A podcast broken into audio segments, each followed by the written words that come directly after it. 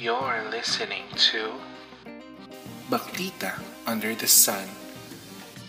May pagpaklaan with us about anything and everything. Under the sun.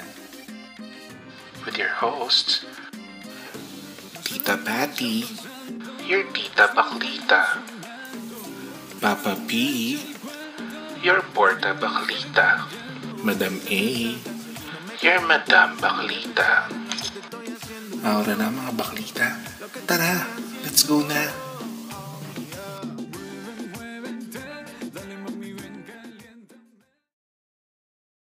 You're listening to Baklitas Under, Under the, the Sun.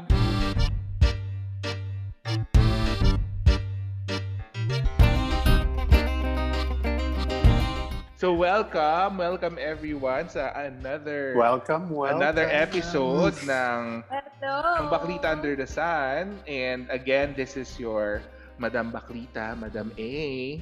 This is your Borta Baklita, Papa P. And this is your Tita Baklita, Tita Patty. Ayan. So nag-welcome welcome na tayo no. So without without any any delays, pumunta na tayo sa ating episode tonight. So just like Naku, we nakakakaba to. wala pa. Bago tayo bago bago tayo pumunta diyan, uh, just like what Okay. we did last week, no. Uh, medyo mag-recap lang tayo ng episode natin last week which is yung Baklita noong circa 80. Medyo maganda maganda yung naging episode natin at first, no. Akala ko medyo maapektuhan yung episode natin dahil medyo feeling under the weather tayo, di ba? Pero the episode went really well. And just a just a summer quick summary para sa lahat no ng ating uh, para sa inyo at sa mga listeners natin. Um, last yung first episode natin uh, nung nag-record tayo nung nung sumunod na episode, we had about 24, I think 24 listeners, 'di ba? Pero um right now, meron tayong 35 listeners nung una nating episode. And nung Ah. nung ano Tumataginting. tumataginting 35 34 34 yata tapos 34, I think. ayun 34 tapos um, nung ni-release natin yung episode natin ang bilis ng traction niya ha so parang nung first week pa lang first week pa lang nasa 20 listeners na tayo and then nung ngayon, ngayong nagre-record tayo, we already have 30 listeners doon sa second episode natin. So hindi natin na break yung yung ano, yung forecast natin, no? Pero still nag-increase naman from from the initial uh, audience na nabanggit natin doon sa second episode natin. So again, um, I'd like to thank yung mga nakinig dun sa episodes natin, lalo na dun sa bagong episode. Maraming Mhm. maraming salamat at nag-spend kayo ng time para pakinggan kami. Ayan. Oh, at sana naman eh, may napulot kayo kahit papano. Oo. At sana nakinig sila or yung kung may mga bagets ulit na nakinig, sana natuwa sila dun sa mga munting katuwaan natin dati nung circa 80. Parang walang gets na nag-feedback sa akin na natuwa sila. Pero, tingnan natin. tayo ng mga bagets. sila. Oo nga, mukhang nagalit sa akin yung mga bagets dahil pinapagalitan ko sila. Anyways, Anyway, Anyway, so again, maraming maraming salamat sa mga listeners natin and I hope itong itong episode natin ngayon, itong third episode natin eh meron ulit kayong makuha. Walang ka-idea-idea sila sila Tita Patty kasi dito at saka si Papa P. So kapag binrief ko yung mga audience natin about the next episode, parang binibrief ko rin sila kasi wala silang alam talaga dahil ginawa kong secret Yeah. itong next episode. sabi-sabi nating malalaman kung ano. Ah, baka Correct. pareho yung reaction ninyo sa reaction namin. Correct. Pero ano no, before before ako pumunta sa intro ng ng next episode natin, medyo nakakagulat ang mga balita nitong mga nakaraang linggo, di ba? Like like for Mhm. example, yung biglaang pagkamatay ng isang uh, very sikat na YouTuber, si si Lloyd Cadet. Yes. Oo nga, So- napakabata. Exactly. He's only 26 years old and um ano to eh, yung isang yung isang baklita nating kumare si si Mother Baklita, no? Uh, nag nag-message pa siya sa Viber group natin saying she was very affected, 'di ba? And nakita rin natin dun sa dun sa turnout ng mga reactions uh, online na itong itong sikat na YouTuber nga na si Lloyd Cadena eh talagang ano, talagang nagka-impact sa mga buhay-buhay nila. So, yeah. yun. Um, I think you can see from his videos kasi na he touched a lot of lives also. Siyempre yung pamilya niya and then I think meron pang isa na namigay siya ng tablet sa mga Correct. students. Correct. That, wow. that, that was just Oo. ano, that was just recent. Uh, namigay daw siya ng tablet dun sa isang school. Pero kasi 'di ba kayo kayo hindi hindi hindi nyo hindi kayo talaga nanonood ng mga videos ni Lloyd Cadena. I think hindi nyo nga siya No. Di ba? Ako, ay, ano... Kilala ko siya, but I don't follow him. Ah, oh. Pero kilala ko siya. I'm familiar with some of, I think may mga napanood ako siguro mga one or two or three videos of him. So, um, yon Ako for some reason, sabi ano nga eh, tawa nga kami ng before before pa mangyari lahat na to. Tawa kami ng tawa ni ano ng aking jowa Bells no. Kasi ang laki ng difference doon sa feed na lumalabas sa Facebook ko versus sa Facebook niya.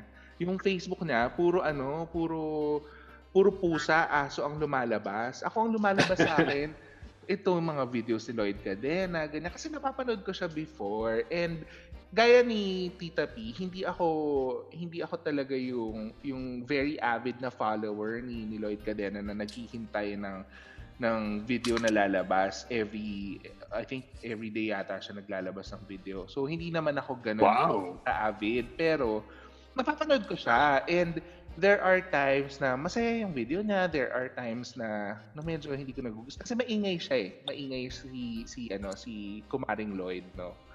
Uh, maingay siya pero sobrang GV lang nung, nung mga videos na kaya kaya nung nangyari yun, yung lumabas yung balita, dun pa lumabas dun sa official account niya, everyone was in disbelief, di ba? Wala talagang makapaniwala kasi iba, pa, parang ano eh, parang yung transition from yung saya ng video niya going towards dun sa lungkot ng pagkamatay niya, parang very sudden, mm-hmm. di ba? So yun. Yes. So yun, uh, hindi hindi naman natin siya personal na kilala, napapanood lang natin pero uh, kay, kay Lloyd Cadena, no, kung nasan man siya, rest, gaya na nga ng sinasabi ng ibang mga kaibigan niya sa, sa YouTube world, rest in paradise, Queen Elsie, di ba? Mm-hmm. And ako personally, I think na it was a life well spent. Although kahit napaka-ikli lang nun uh, the fact na ganito kalaki yung impact na nagawa niya. Correct. It's, uh, oh, it's something. Oo. Oh, Oo nga. Napaik, napakaikli ng panahon niya dito pero ang laki ng impact. No? Diba sabi nga nila, it's not the the length, diba? But it's the journey that you took, diba? While living. That's important. Yun. Yes. Oh, so tapos na yung episode natin. Yun na yun, charot. Hindi. And thank you for listening, charot. So bilang ano, bilang segue no mula doon sa malungkot na balita segue pala ngayon. Segue yun mga kaibigan. Oo. ito na talaga yung intro natin. Ito na yung intro okay. natin sa sa ating next episode. So um bilang segue, so he was definitely Lloyd Cadena was definitely an influencer. He touched a lot of lives, diba? And a lot of people are are posting, commemorating him about his kindness, about the life that he lived, di ba? And sobrang ano, so parang kung ako si Lloyd, di ba, sobrang nakakataba ng puso 'yon na na maraming nasasabing maganda yung mga tao. Never nyo bang naisip na kung kunyari kayo yung kayo yung mawawala today, never niyo ba naisip kung ano yung iis, yung sasabihin ng mga tao tungkol sa inyo? Ano yung ipopost nila tungkol sa tungkol sa inyo sa sa Facebook, sa Instagram? Magkakaroon din ba kayo nung nung magandang picture na na lalagyan ng ta- yung yung taon ng pagkabuhay at taon ng pagkamatay doon sa baba. Naisip niyo ba 'yon ever? Tapos may doves sa ano, may doves sa Correct. Yung may dove na ano na lumilipad at Puti. from oh. my cloud, 'di ba? Have yes. you ever have you ever thought of that?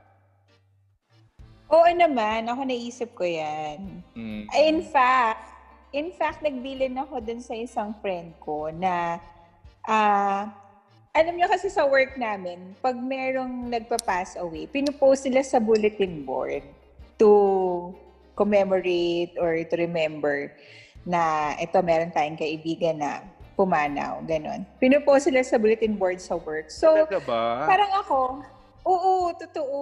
Or siguro kung may gustong tumulong or whatever, hindi ko alam. Parang pinupost nila doon. So, parang ako, personally, ayoko naman ng ganon, di ba? Pero, ganon yung ginagawa nila.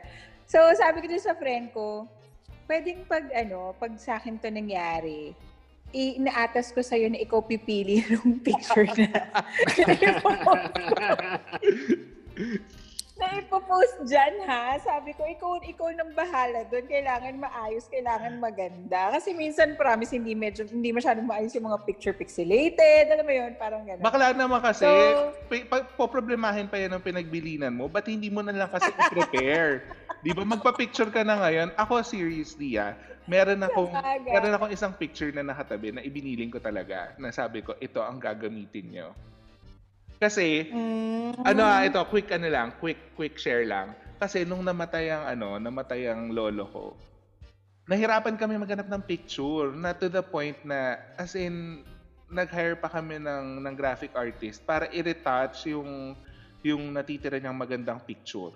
So, medyo nahirapan kami tapos kami pa yung nagpa-blow up, nagpa-frame and everything, everything done within one day. So, alam mo yun, learning experience doon sa nangyaring yun na wag mo nang pahirapan yung may iwan mo. Maghanda ka na ng, ng picture na ready kang gamitin doon sa harap ng kabaong mo. Kaya ako talaga meron ako isang picture na naka-ready na biniling ko na sa kapatid ko. Ako to be honest, wala pa wala pa ako naka-prepare. Pero dahil nasabi mo yan, titingin ako sa gallery ko tapos mag um, yung app na yan, 360 Wag ka, something. alam mo, wag ka nang mag ano, 360. wag ka nang wag ka nang mag-abala, Papa P, kasi sa dami ng Papapi picture kami mo, ng bahala. okay na kami. Alam ko na, ah, top of mind, yung picture mo na topless. Para maganda pala kung digital frame, no? Tapos, para every five minutes, ipapalit siya ng picture. Pota, di ba? So alam niyo na po ang pagkatao ni. Papa P, di ba? Napaka-narcissistic na kahit, kahit tegi na siya, ganun ang gagawin niya, di ba? May pa-carousel ng picture. Oo, syempre dapat it should reflect ano, the way you lived your life. Di ba? So, Correct. so, with that said, di ba? Our episode for this week is uh, entitled Bakli Taktakan. Patay kang baklita ka. Mm, okay. May, may, may idea na ba kayo kung anong gagawin natin?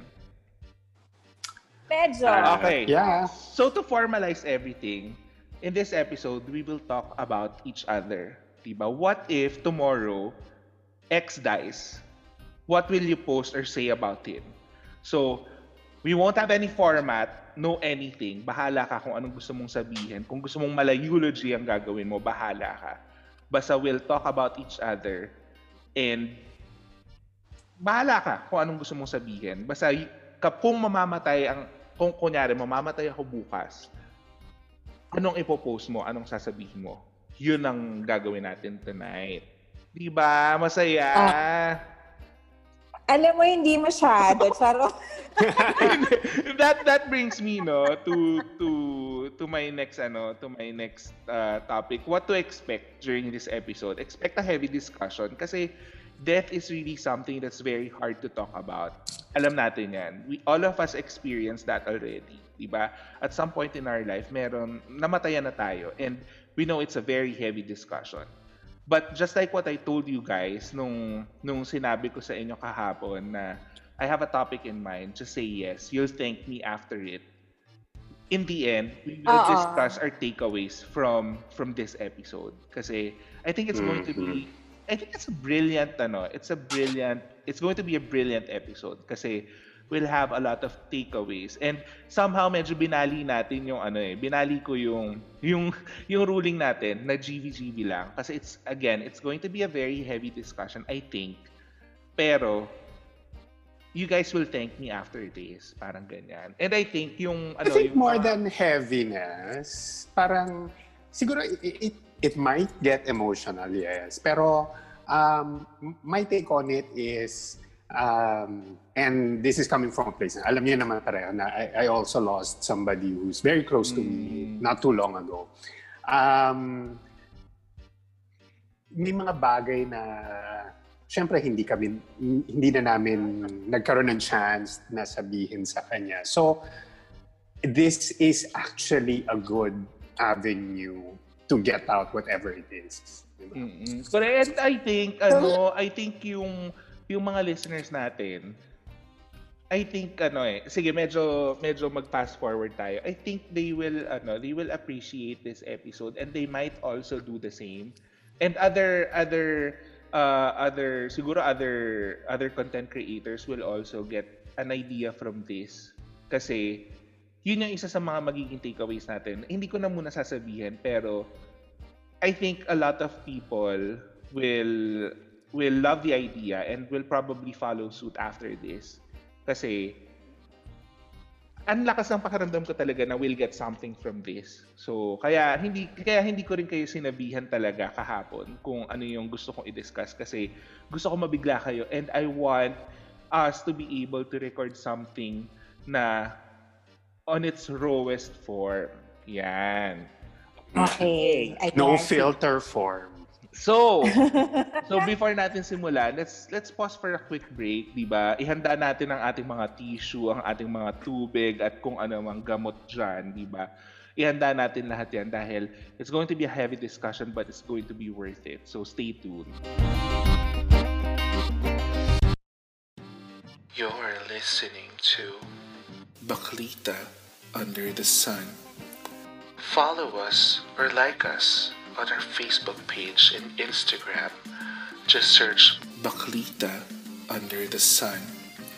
You can also email us at podcast at baklita.com. We're available on Spotify, YouTube, Anchor, and iTunes. Baklita, tara na. Aura na.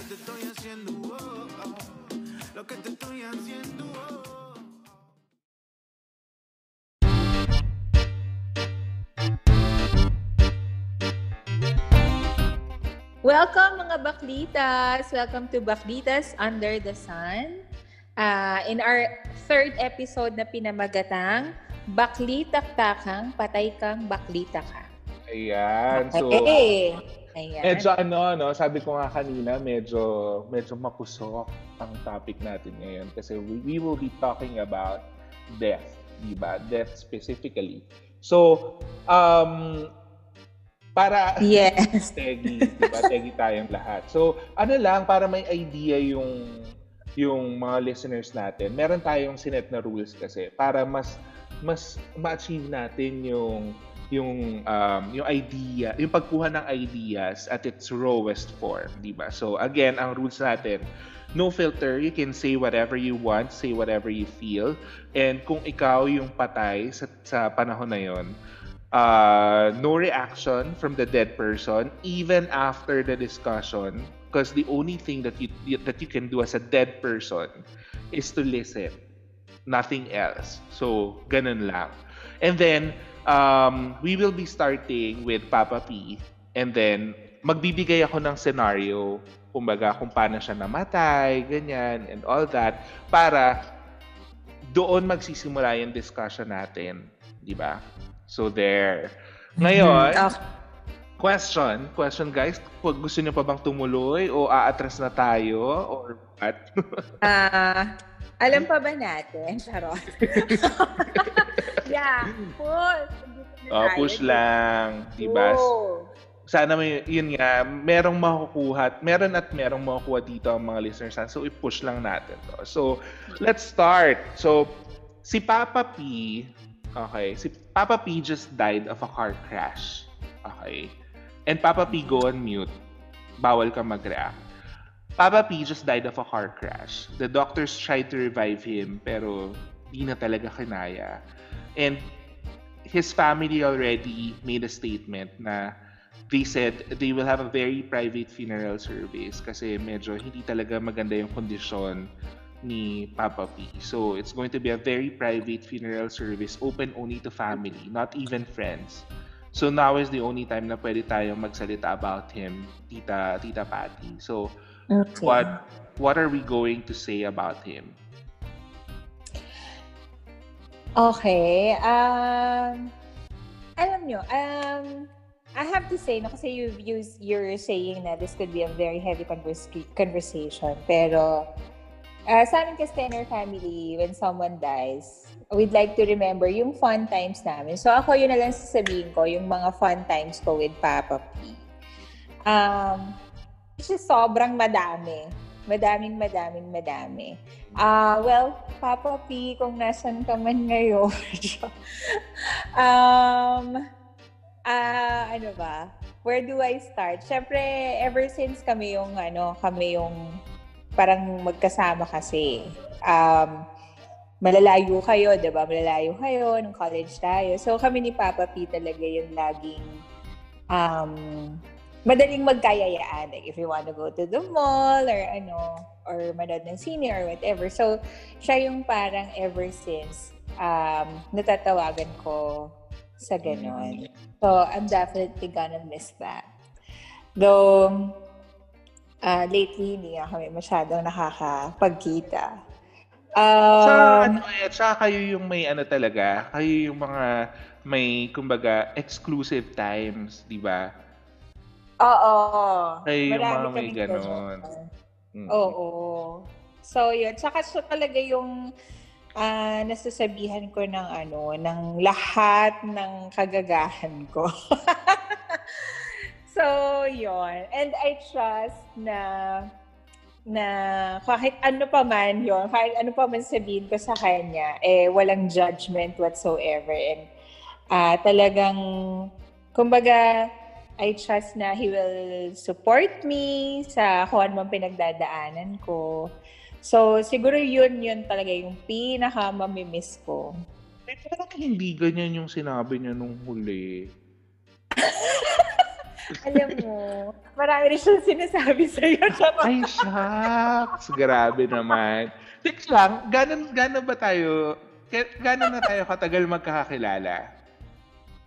Ah, well, Kailan ba tayo wait. nag-college? 1998. 98. Diba? Yes. So, Oh 20, my gosh. 2020 ngayon, 1998.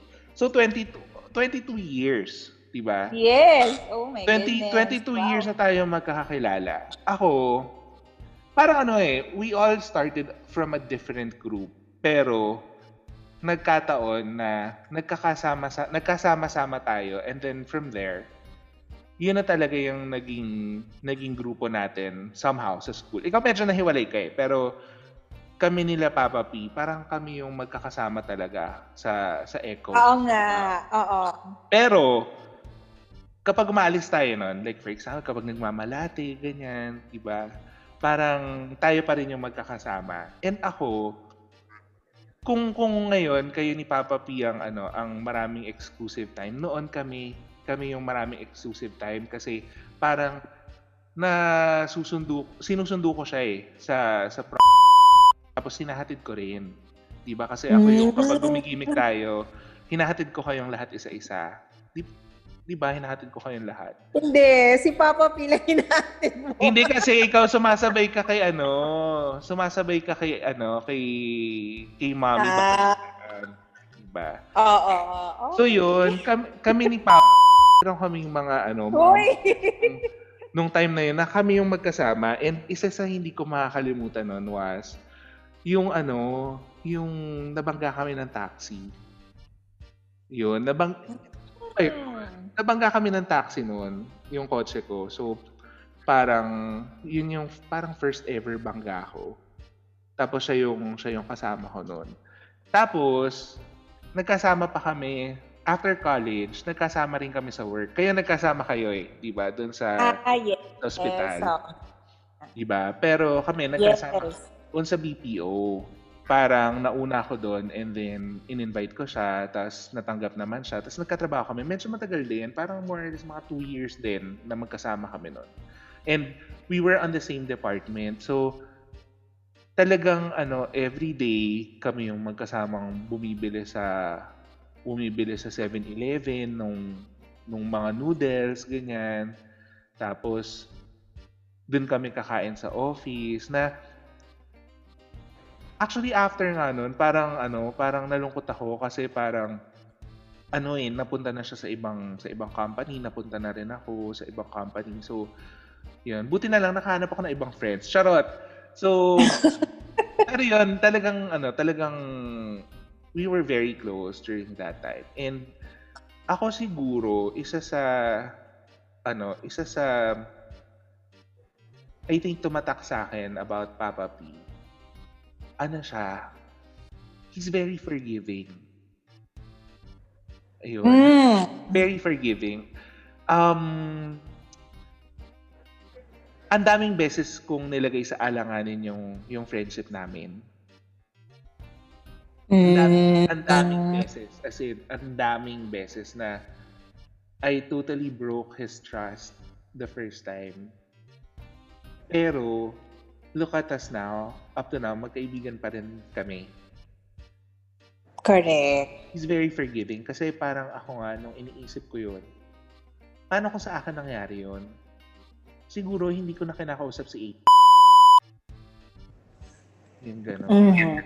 He's very forgiving. And at the same time, ano eh, hindi kami hindi kami makwento sa isa't isa nung nung ano nung nung mga stuff for some reason, hindi, although pareho kaming baklita talaga, hindi, hindi kami napunta dun sa level nyo na nag-share nung super, super duper darkest secret na every, na, Mm. di ba? Pero alam ko, alam ko na, alam mo yun, parang just like, just like you, just like the other friends, di ba? Alam ko na kahit na hindi tayo nagkakausap, di ba? yung pinagdaanan yung pinagdaanan namin it's something that will that will hold us as friends forever Oo naman. I think Diba? so naman. Oo. yun Tsaka, mention mo yung very forgiving. Nalala ko, oo, kasi dati, pag magkikita kami, lagi siyang late. So, by the time dumating siya, visit na ako. Tapos, aawain ko siya pagdating niya kasi, sabi ko, ano ba yan? Tagal-tagal mo, ganyan-ganyan. Tapos, mag-explain siya. Tapos siya yung parang dead ma. Dead ma lang na, parang kahit inaway-away ko siya, parang dead na siya. Ganun. in short So- so, yung face manhead di ba siya yung may kasalanan diba? pero Hello, ba't naman ako God. magagalit kung time siya? Ay, my goodness. Pero naalala ko dati, meron kaming time na nag, manonood kaming sine. So, sabi namin sa Robinsons, hindi namin nalinaw kung Galeria o Magnolia kasi dalawa yung pinagpipilian namin. Nagpunta siya sa Gali, ako sa Magnolia. Tapos, ironically, ang papanoorin namin is Kita-Kita. So, hindi kami nagkita. Ayun, hindi nagpunta siya. Pinuntahan niya ako sa Magnolia. Wala kayong load? parang- Ha? wala kayong load Hindi. Nag-uusap kami, dito na ako, nandito na ako sa sinihan. Siya rin daw, ah, dito na ako, ganyan. Asan ka? Hindi kita makita. Tapos nung nagtawagan na kami, doon namin na-realize na sa magkaibang mall kami.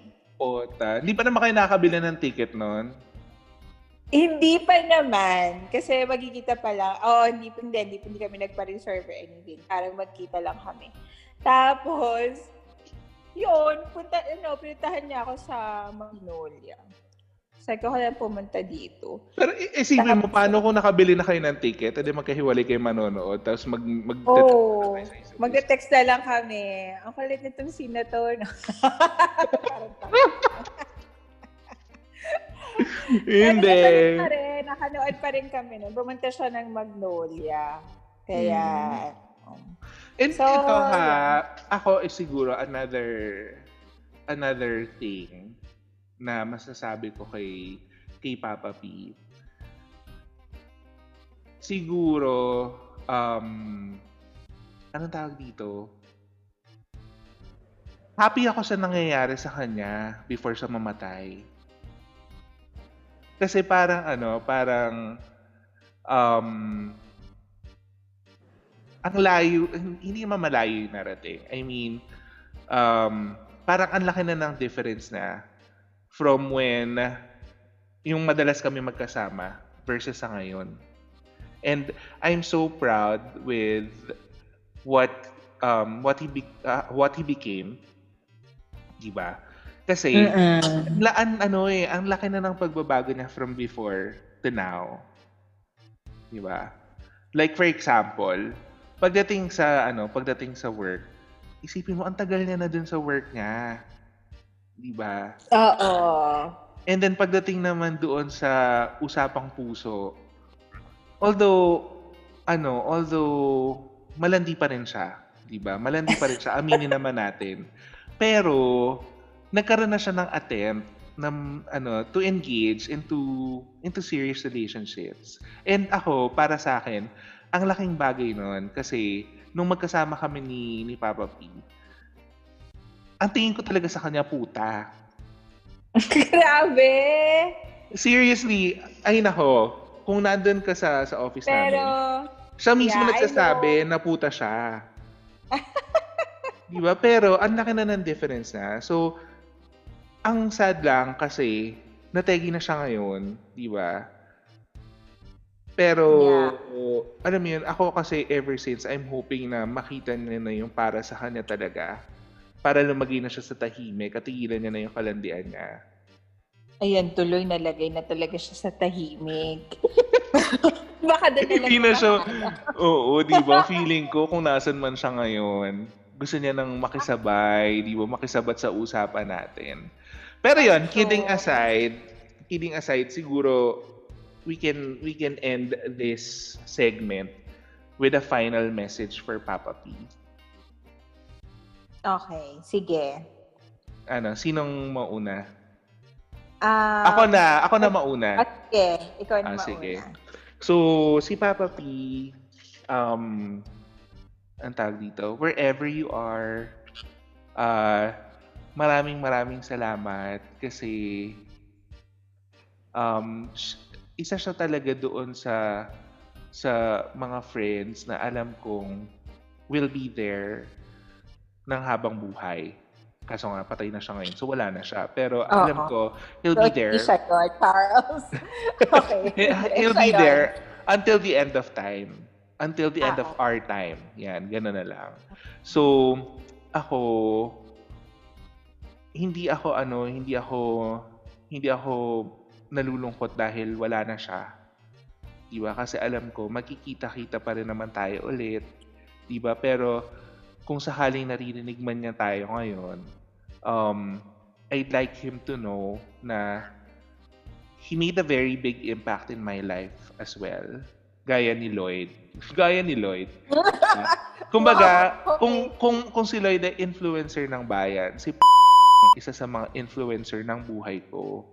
Yan. Kaya, si... Wow. Ay, puta, nabanggit ko yung pangalan niya. Papa P. Ang daming Sorry. beses na be. Ba, ibibip ko na Pa-edit na lang. lang. Oo, ibibip ko na lang. Anyway, Sige, so... Nabanggit mo rin yung pangalan mo kanina, actually. Ako, nabanggit ko? Ay, Yes. ikaw. Oh. Anyways, Ikaw! o sige, sige, i-edit ko na lang. Okay. So yun, um, I'd like him to know na he's one of the major influencers of my life and um, us not having him now is leaving, is like leaving a big, a big space in my heart. Diba? Kasi, um, paano na yun? Paano na yung paano na yung podcast natin, 'di ba? Hindi na siya hindi na tayo trio. Paano na yung Oh. mga get together natin? Hindi na siya hindi na siya makakasama, 'di ba? And Mm. um he's ano eh, he's very special to me. 'Di ba? So, ang daming ang daming kumbaga ang daming memories na makakasama niya sa hukay niya. So, ako, yun lang, ang- yun lang ang masasabi ko na na even if he's no longer with us now, 'di ba? Um, we will see each other again. Diba? Correct. So naman, Ako naman, um, Well, si Papa P, siguro, lagi sinasabi, pag may magsusulat ng autobiography ko, isa siya sa dapat interviewin. So, masaya ako na nadala niya na sa hukay mga sikreto ko. Charot. Huwag kang mag-alala, ni-note niya lahat, ipinasa niya sa akin. ano ba yan? Nasa isang USB, Charles. Wa, hindi, nasa pendant na may picture Ay, nasa yun. diary. Very classic yung diary. Alam mo yan.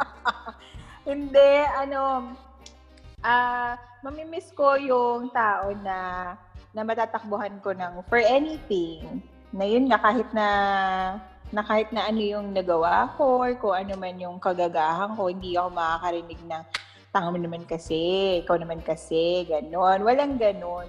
Parang, he will just be there to really support you na parang, oh, eh, anong, kumbaga, um, if you need someone to listen, he will listen, ganon. So, definitely, malaking kawalan dahil sa akin. Mm. Kasi ever since naman talaga siya yung isa sa mga, ano ko, ah ah, pinupuntahan ba, kumbaga.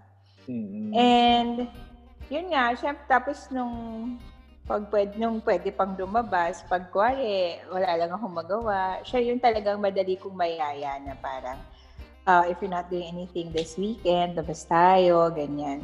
So, um, yun, def, like uh, before, nung ano, sinasabi ko sa kanya na, na underrated yung friendship namin. Kasi that was before pa, na parang bigla akong na-realize na parang, ah, okay, close pala kami ni Papa P. parang ganon. So, lagi sa- sinasabi ko sa kanya na under, I think ano yung friendship natin is underrated. So, uh, but I think at this point, masasabi ko talaga na this is one of the tightest na friendship na na-share ko with anyone. So, I'm really gonna miss you, Papa P. Um, sana kung nasan ka man, maraming mga matipunong lalaki dyan. Oh my God! Patay na yung tao, pero yun pa rin ang pumapasok talaga, di ba? Oo, sobra. So, ayun. So tama yung sinabi ko kanina, naputa siya. Tama naman. Oo. Yun ang heaven para sa kanya. yung tipong pag-akit ni Papa P, ang daming nakahubad na lalaki. Mapapakanta talaga siya ng Heaven! Nasa heaven ako! Ganon! kung, kung ano, kung sa mga bakla, di ba, ang heaven eh uh, rainbows and unicorns. Kay Papa P, Yes. ang heaven ay rainbow with super hung horses na masarap. Yes. Na may Ang unicorn. tanong, nasa heaven ba talaga siya? Charot!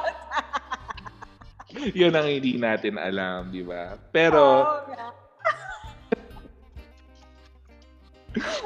Okay. okay, okay na. Okay na yung message Okay na. mo. Okay na. Okay na. Okay. Uh, we'll miss you, Papa P. We'll miss you, Papa P. We'll see you again. Di ba? Yes. May nag ng video. Ano na? So, yun. Okay na. Pwede nang sumali si Papa P. Welcome back, Papa P, from the dead. Teka lang. Bawal, bawal mag-react. Okay, okay, okay. Sige, fine. Bawal mag-react. So, there. Yan. Di ba? Ang bigat. Ang bigat nung usapan nung simula. Pero, Wala talaga reaction. Sige na nga. bawal talaga. Bawal mag-react. Oh, sige. Okay, okay, okay. okay. So there, that's uh that's the that's the first part of our ano no of our baklitaktakan for for this episode. Let's just uh, pause quickly um and uh, we'll return with with the second part this time with uh, Tita Patty naman. So stay tuned. Okay. Alright.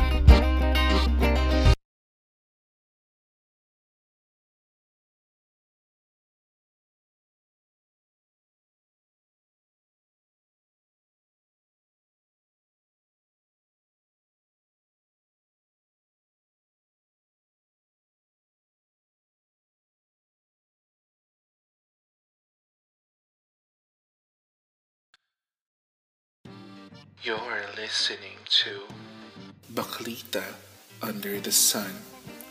Follow us or like us on our Facebook page and Instagram. Just search Baklita Under the Sun. You can also email us at podcast at baklita.com. We're available on Spotify, YouTube, Anchor, and iTunes. Baklita, tara na. Aura na.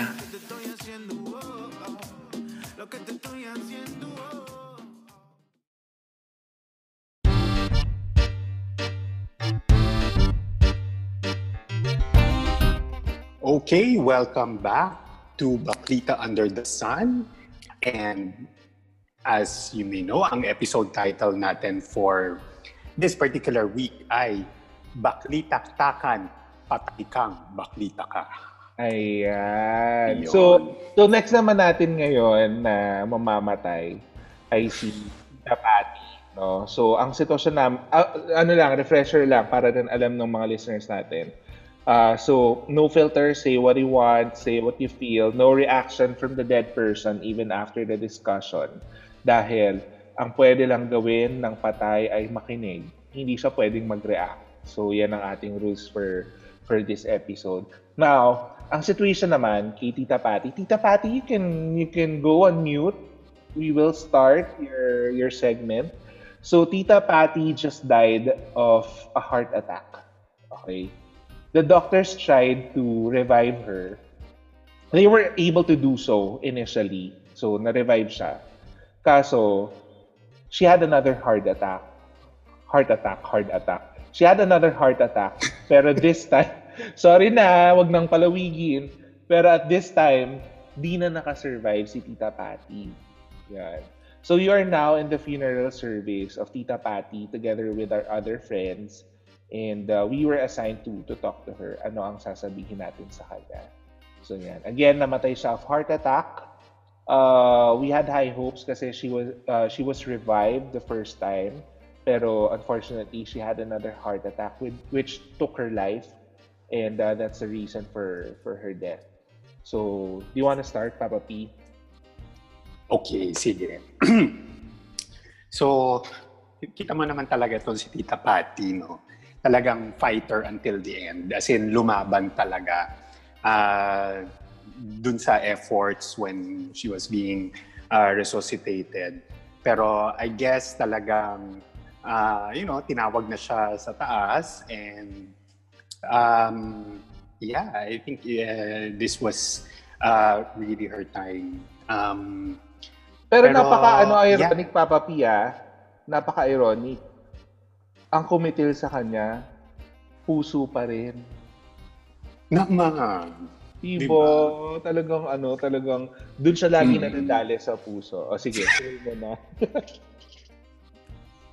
No, pero ano ba? I, I just um Siyempre bumabalik lahat ng memories with uh, Tita Patty and alam mo yung unang-una talagang pumasok sa isip ko was um you know, ay, yung uh, involvement niya in terms of my coming out as a gay person.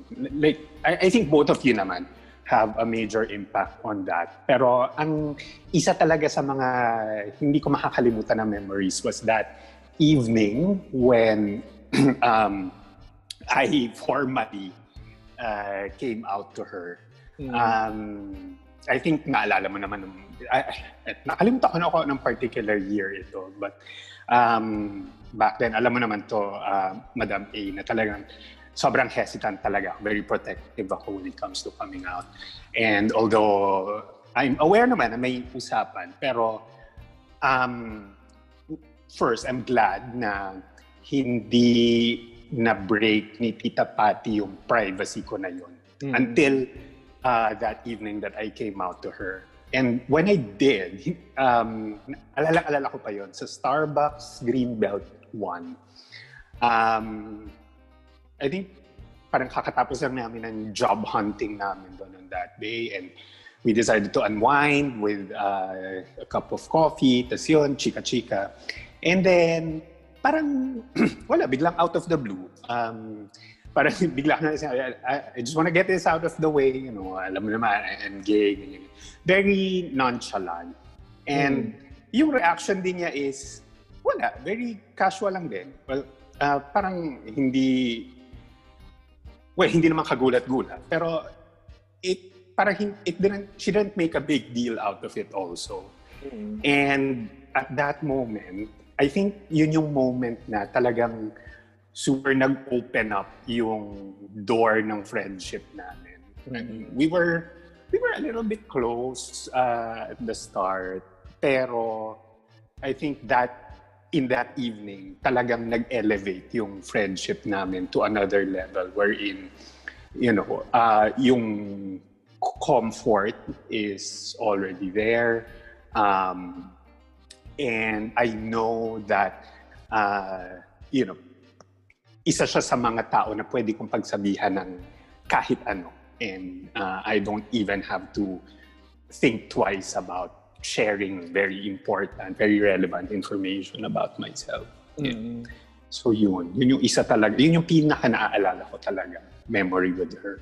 mm, ako naman, ikaw naman. Um, So gaya nga ng sinabi mo, no, up to the last minute, talagang super fighter siya. And ako, I think that's that's one of the the many things that surprised me about Tita Patty, yung pagiging fighter. She's gone through mm-hmm. a lot, lalo na yung yung nangyari recently. Hindi na natin medyo iyaano yan, i, i-divulge, diba? Pero merong naging malaking challenge sa kanya recently and talagang naging fighter siya, di ba? Mm-hmm. Na mm-hmm. siguro siguro kaya kaya ngayon um, lumaban siya na nagka-heart attack siya kasi isa yun sa sa kumbaga napagtibay na siya ng panahon, di ba? So, mm-hmm. ako naman, ang ang isa sa gaya mo, di ba? Ang lalas nating lumabas nung nung college eh, di ba? Yes. And nung college naman, ang ang ano namin, ang ex, well, hindi naman siya super exclusive, pero isa sa mga close moments namin talaga was during the cheering practice, di ba? Kasi nag, nag-cheer dancing. Mm. Although nando ka rin eh, pero kasi kami, yes. dancers kami. So, talagang mm-hmm. kami yung laging laging magkadikit, magkasama and all that, di ba? So, so um, yung yung yung pag pag yung cheer dancing isa yun sa talagang nagpa I think nagpa-close namin and mm-hmm. Um yung mga yung mga late night ano natin, yung mga late night three ways natin, 'di ba? Tapos yeah. kami rin meron din kaming mga calls na kaming dalawa lang, 'di ba? So I think doon sa doon sa Baklita Barkada natin. So ano naman eh, parang close naman ako halos sa lahat talaga. It's just that I think I was super close sa tatlo, sa'yo, kay Tita Patty, at saka kay, kay Mother Baklita. Yan. Pero, mm-hmm. um, yung kay Tita Patty, um, during that time, I think ah, I think nag-share siya talaga sa akin nung college nung nung mga stuff. And isa sa isa sa hindi ko makakalimutan noon was nung binara ko siya Up to now, binara? ko talaga. Oo, binara ko siya. Uh-huh. Ay, hindi, hindi na college yata yun. Pero sa, there was a time na binara ko siya. Kasi, nung time na nag, nag, uh, siya, naglalabas siya sa akin ng, ng mga, mga sama ng loob, ganyan. Mm-hmm. Sinabi ko sa kanya na um, hindi lahat ng panahon laging nasa tabi mo ang kaibigan mo. You need to be able to to handle your problems yourself. Kasi okay. hindi lahat ng oras masasagot ko yung tawag mo. Hindi lahat ng oras pwede kong makipagkita sa'yo. That's what I, I said to her. And mm-hmm. it was one of my regrets. It was a regret. Uh, I'm regretting uh, the fact na sinabi ko sa kanya yun. Kasi it shouldn't be that way. Diba? Um, mm. you can be with your friends even if you're not physically there. Diba? Lalo na Yeah. ngayon. Diba? Lalo na ngayon. A simple smiley, diba? A simple um, kamusta, diba? Sa sa sa messenger, pwedeng pwedeng gawin. And Mhm. during that time, meron naman tayong meron tayong SMS, di ba? So, it's not right for me to say na hindi lahat ng panahon nandyan, nandyan ako. Di ba? Yeah. Kasi- Mm. Mali. Mali siya talaga in, in all levels. So, ako, siguro, it saddens me kasi patay na siya, di ba? Hindi, hindi, hindi ko na masasabi sa kanya yon Pero, um, I'd like her to know na I'm very, very sorry for saying that. Kasi it's wrong in so many levels. And as a friend, I will always be here for her. Yun. Mhm. Um, Yeah. yun. Yun yung isa sa mga... Yeah, and I- I'm sure naman na ano, uh, she has forgiven you. Uh, Wala long naman siyang choice. Um, Oo, So, naman. wala siyang choice. no, pero... Diyos ko, yung iba nga mas um, Ganun matindi din naman talaga siya. Ano yan? no, ganun naman din talaga siya as a person eh. Parang, wala. eh, Or, or maybe it's also because of the nature of our friendship, I mean, our group. Parang, you know, despite, I mean, it, it wasn't a perfect one. Definitely may mga moments tayo na uh, medyo on the downside. Pero, you know, nandito pa rin naman tayo. And Mm. um, we still keep the friendship intact. Yeah. Oo. Pero since, you know, you've mentioned regret, uh, feeling ko on my side naman, i- hindi naman siya kasing laki nung, nung regret mo. And, pero ang... Wow, talaga ko dinikdik, lang- dinikdik mo pa sa akin? Talaga ba? Dinikdik mo? Ah, no, pero um, siguro ang pumasok na sa isip ko is, um, you know, whether pag kami lang dalawa yung lumalabas or, uh, you know, if us as a group, um, alam niyo naman, uh, part ng nature ko ang pagiging lead. Um, pero, ang, yung regret part dun is, you know, at the end of the day, kapag uh, no, lumalabas kami or something, parang bitin lagi. So, parang, I wish I would have arrived earlier to spend even just a few more precious moments Mm. with Tita Patty. Kasi talagang, alam mo yun, pag nakita kami, we can talk about everything and anything for hours and hours. And alam mo yun, ba, before you notice, parang, ay, gabi na. Tapos parang, alam mo yun, kailangan, pa- pagod-paguran na rin kami. Pero yun, ganun talaga. There's really no dull moment with Tita Patty. Mm, True. Ako nga ano eh, um, siguro isa pa, isa pa sa share ko talaga, I really love being with her. Sobrang nag-enjoy ako Mm. when, whenever I'm with her. Um, and I guess I'm also lucky kasi um, nahila ko siya doon sa sa um, what's this, hair and makeup industry. Yan, nahila ko siya. Mm. So, Mm. Nagkaroon kami ng time na magkatrabaho together. Marami, marami rin kami Yeah. nabuong, nabuong memories doon. Gaya na lang no. Sige. Uy, may kwento ako dyan mamaya. Sige, ikaw muna. Sige, gaya nung ano, yung, yung isang client namin na bigla na lang sumigaw, Rig! Ganon. Basta meron. Ano? Wait, wait. Ano yun? Regan. Medyo naputol. Ray, Okay. Reagan. Kasi may kasama kami nun, si, si Shubey, si Reagan. Um, Ah. Yung, yung ano, yung, kasi si, kapag nag, nag-hair and makeup kami ng wedding, siya yung sa hair. Nagme-makeup din siya, pero kadalasan, siya talaga yung nagagawa ng hair sa akin. Yung ganyan. Yeah. So, so meron isang, yung mother nung bride, um, ano pa to ha, out of town, out of town client pa to. Yung mother nung bride, very particular. Na-picture niya na talaga kung ano yung gusto niya. Sab imaginein mo ah, maikli yung hair nga, as in boy cut. Pero gusto niya may fly away. Ay. May fly away talaga. Boy cut pero may fly away. Tapos, finally, nakuha ni sorry, nakuha ni Tita Patty Ah. yung yung gusto nung mother of the bride na fly away. Tuwang-tuwa yung mother of the Mm. bride. So, umalis na, natapos na, natapos na episode nga. Akala namin natapos na episode together with the mother of the bride. Maya-maya, bigla na lang sumigaw. Sabi ng mother of the bride, My God! Ginalaw ng tito mo yung buhok ko! Bumagsak yung fly away! Tapos, itong si Rega naman, sabi sa kanya, si mo yung ano ni mami. Iban, ibinato ulit kay Trick, sorry, ibinato ulit kay Tita Patty. Mm. So, yun, naging ano, naging, naging ano na namin yun, naging, naging kumbaga standard conversation. Every time na may client, lagi namin sinasabi, Diyos ko, baka meron na naman tayong mommy na gustong may fly away, ganyan. Oo. ganyan. So, yun, yun yung isa sa, ano, isa sa mga hindi namin, hindi ko makakalimutang um, events with her kasi Diyos ko, sobrang patayan yan. Af, uh, naka, imagine na, tatlo kami, parang naka-19 na heads yata kami noon. Na after nung Oh my God. after nung pag-aayos namin noon, kaming tatlo, si Tita Patty, ako, si Regan, humiga na lang sa kama, walang nagsasalita para kaming para kaming kinuna ng lakas talaga na hindi na kami nakapagsalita noon. And ako, siguro to close that. Sana naman nabayaran kayo ng medyo...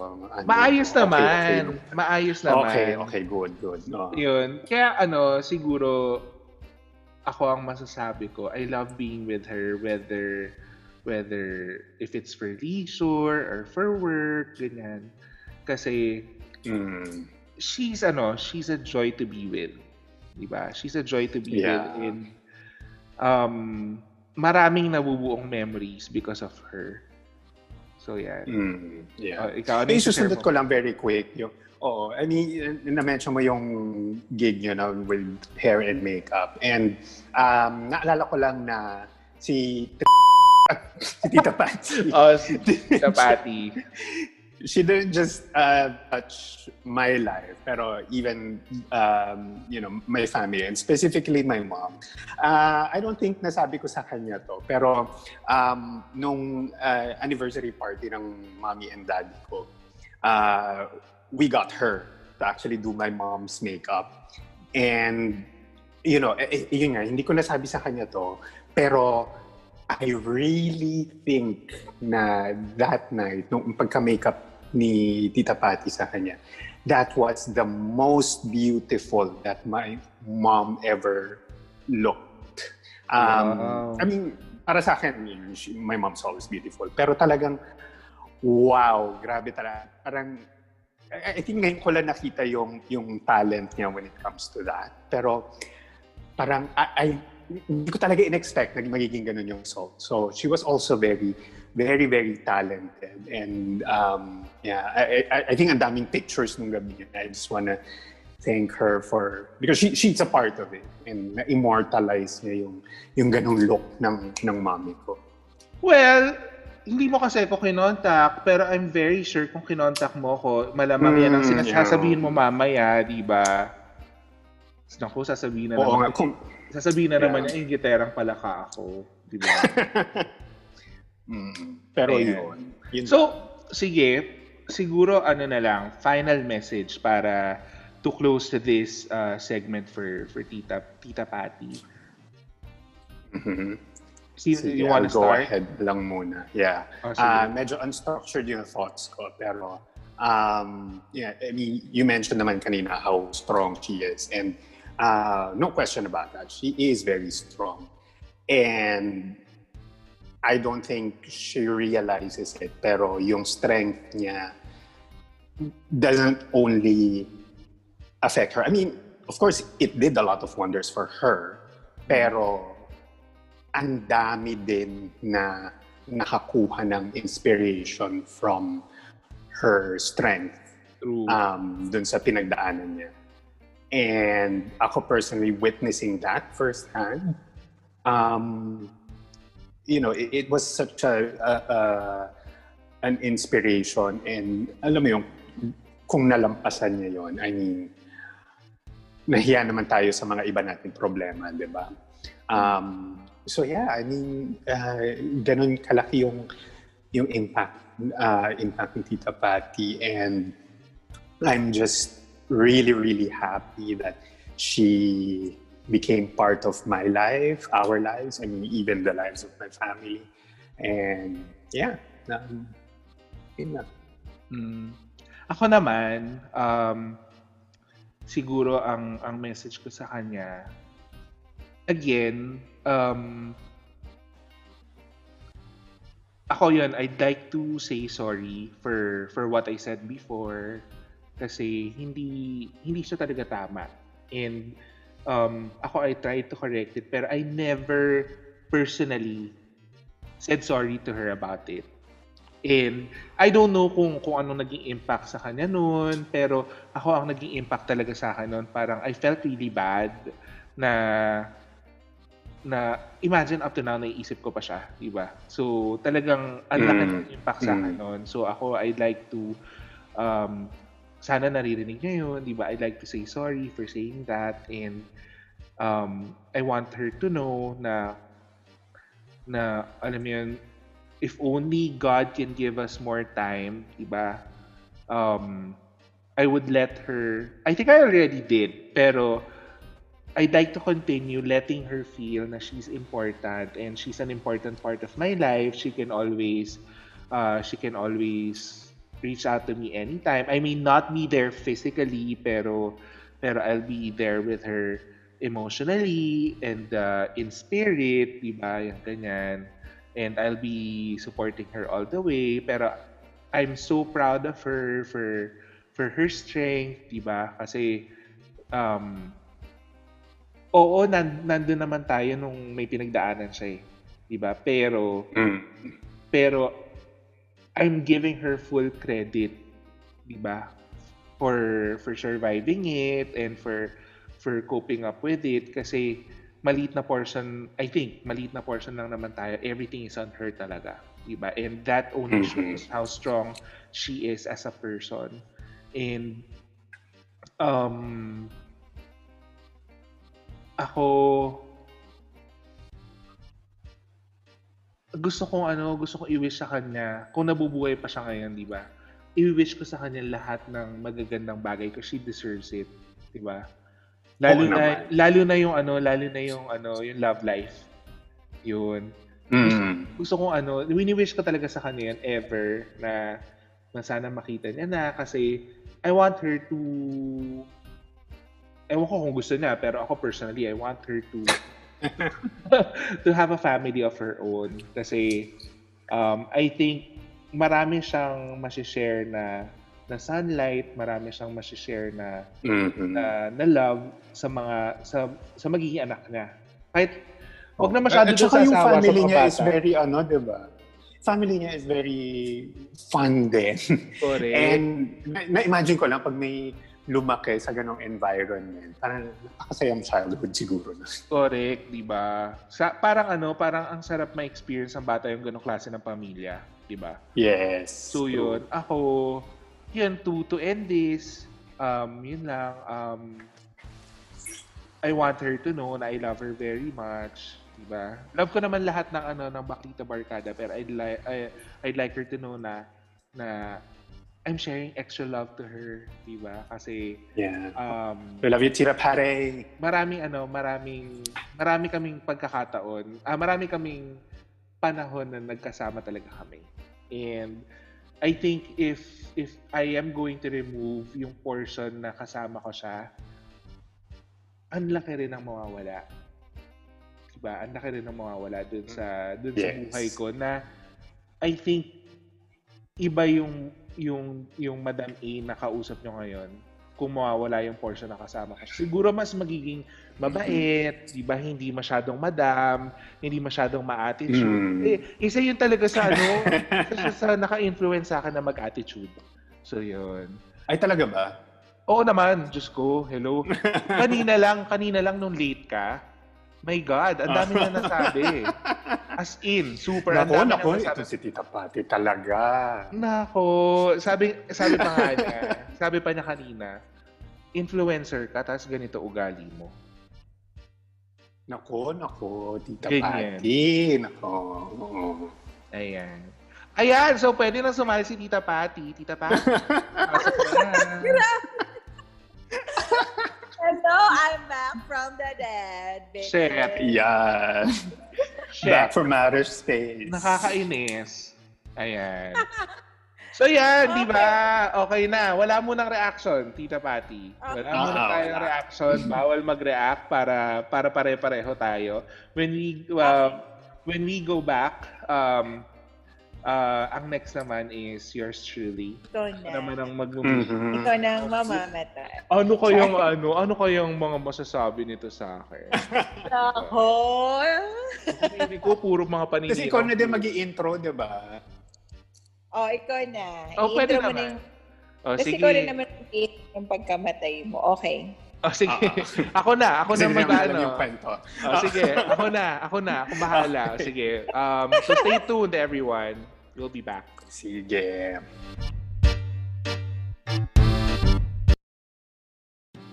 You're listening to Baklita Under the Sun. Follow us or like us on our Facebook page and Instagram. Just search Baklita Under the Sun. You can also email us at podcast at baklita.com. We're available on Spotify, YouTube, Anchor, and iTunes. Baklita, tara na. Aura na.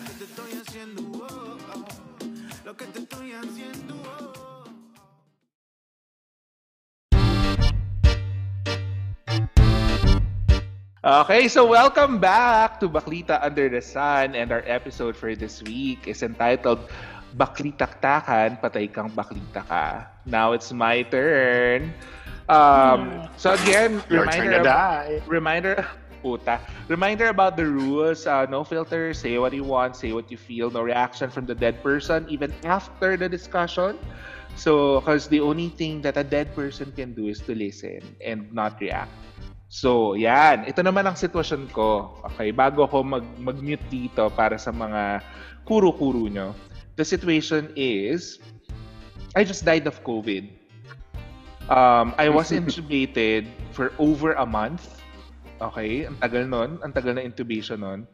And although although there were times na I'm showing signs na I'm fighting, I wasn't able to succeed.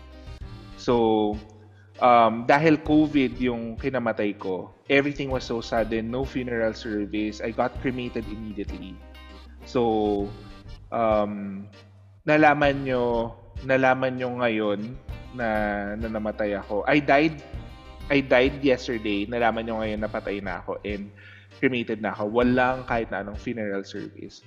So, yun. Anong masasabi nyo? So, I'll be on mute. Uh, Okay. So, Papa P, take it away. Okay. Oh my God, Tita Patty. Grabe Can you believe si Madam A? Ah, Akala ko, kakay, ak- akala ko yung, ano, pati si kamatayan, gigive up sa attitude ni Madam A, pero no. true. Oo nga. Tsaka ano, Oo. ah, ang bilis, biglaan. HIV, no? Charot. Biglaan. Hindi, COVID lang. Lang. Okay, okay. Nakarating sa akin na balita. But, but check out Anyway. this urn. Oh my God. Uy, pero Glittery. Napakabilis ng pangyayari. Diyos ko, cremated na siya ngayon. I know, I know. Parang two weeks ago lang nagpa-podcast pa tayo. Correct. Hi! Anyway, alam mo, to pay tribute to Madam A, um, ako I'll start na. Um, alam isa sa pinaka ina-admire ko sa kanya is yung how she, she talaga, She! meron siyang nagustuhan, uh, he goes after it.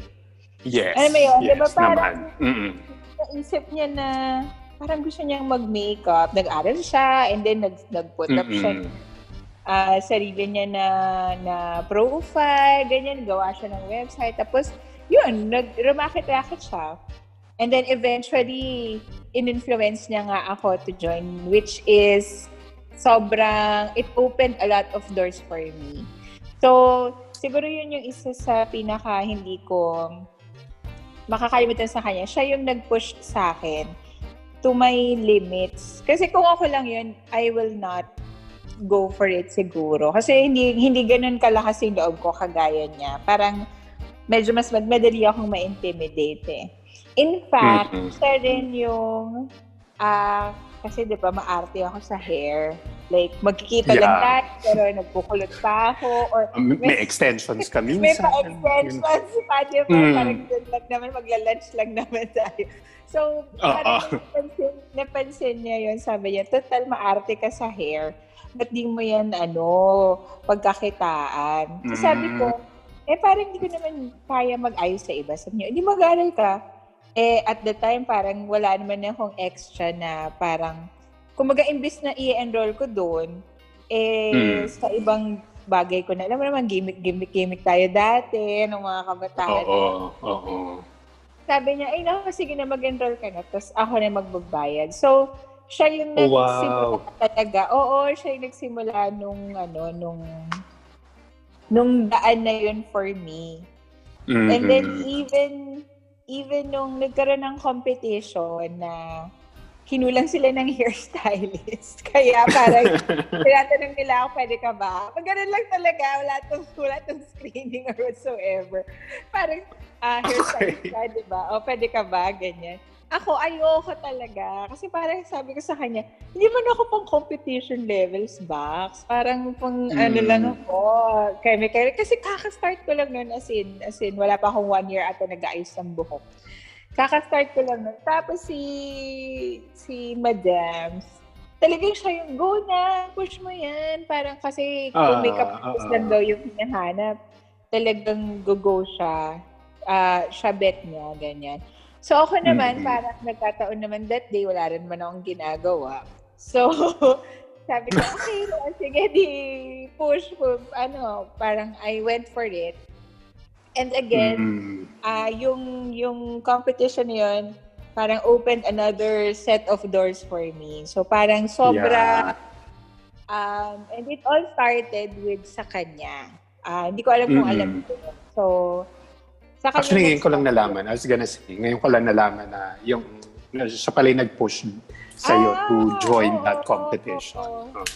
Oo. And So, hindi ka up- kung wala siya. Correct. Contesera. I ended up finishing third dun sa competition na yun. So, diba? Diba? Oo. Ano, parang kung hindi, kung hindi ko pinush, kung hindi niya ako pinush, wali, walang ganitong kwento. So, I'll always be thankful for that. So, Mhm. yeah, that's one of the things na ano, thankful ako. And ikaw muna. Yeah. Ako, I can't help but look back at uh, the very first day na uh, na-meet ko. Actually, I, I became aware of the presence of Madame A. This, and this was way back in uh, university, di ba? Parang, um, I- on, on, on the onset pa lang, talagang ang tumatak talaga sa isip ko, parang wow, this person is such force. Dahil naman, ewan ko naalala mo, pero ang pag-entra niya sa classroom noon talagang pak! I'm Yes. here! Ganon. May pamaypay. May pamaypay, yes. Dahil hindi pa aircon yung classrooms na. Pero-. Pero you can't help but be in awe of um, his personality. Parang malalaman mo na hindi ito basta-bastang tao na, alam mo yun, na, na very forgettable. You know na that, that this person is a character. And true enough, when um, we got closer to Madame A, talagang ah, I don't know, yung, eh, yung, yung personality, I mean, th- his whole existence is, is very larger than life, uh, if I can Yes. um, describe it. Talagang, um, yun nga, you mentioned he's, um, he's very driven, uh, kung ano yung gusto niya, um, whatever he put his mind on, uh, he makes sure na gagawin niya. And that's one part of it. And, pero personally, what I admire about him was, even during that time, and this was during the late 90s, na medyo uh, hindi pa ganun ka-open yung um, attitude ng, ng society towards gay people. He was very um, comfortable with who he is. Um, and he's unashamed of it. Um, it. It's something that's, ako personally, I find very admirable and very brave um, during that time. And um, I think that admiration just stuck on. Um, you know, as the years went by, and uh, as I was also discovering myself, um, he was actually one of the very few people, the very first few people that that uh, I came out to. So malaki talaga yung um, Mm. impact niya in terms of my coming out journey. And the way I imagined it is parang, um, alam mo yung para siyang uh, the big sister na who holds your hand na parang it's okay um, there's really nothing to be afraid of parang uh, you know ganito yung buhay ng, you know um, and you know whether he did it actively or even just me observing him parang um, nabago yung perspective ko when it comes to um, you know being out and about and and you know e- embracing who I really am. And ngayon naiisip ko tuloy like what if you know hindi kami nagkakilala ni Madam A. I'm not sure if I would ever be um, comfortable with you know my um, sexual identity, ganun, se- sexual orientation. Pero yun, yun talaga yung pinakamalaking impact ni ah, Madam A for me. Correct. Come to think of it, naisip ko rin, no? what if na? What if hindi kami nag-meet or pass it across? I mean, I would have never siguro, um, siguro I would still enjoy like hair and makeup, pero like magmalilimit ako to myself lang. And Mhm. like, uh, yung gano'n na parang na-express ko yung talent ko to other people na i-share ko siya sa ibang tao. So, I remember at first, sobra kasi ako sa, sobra kasi akong hesitant. Parang I'm very insecure when it comes to ganyan.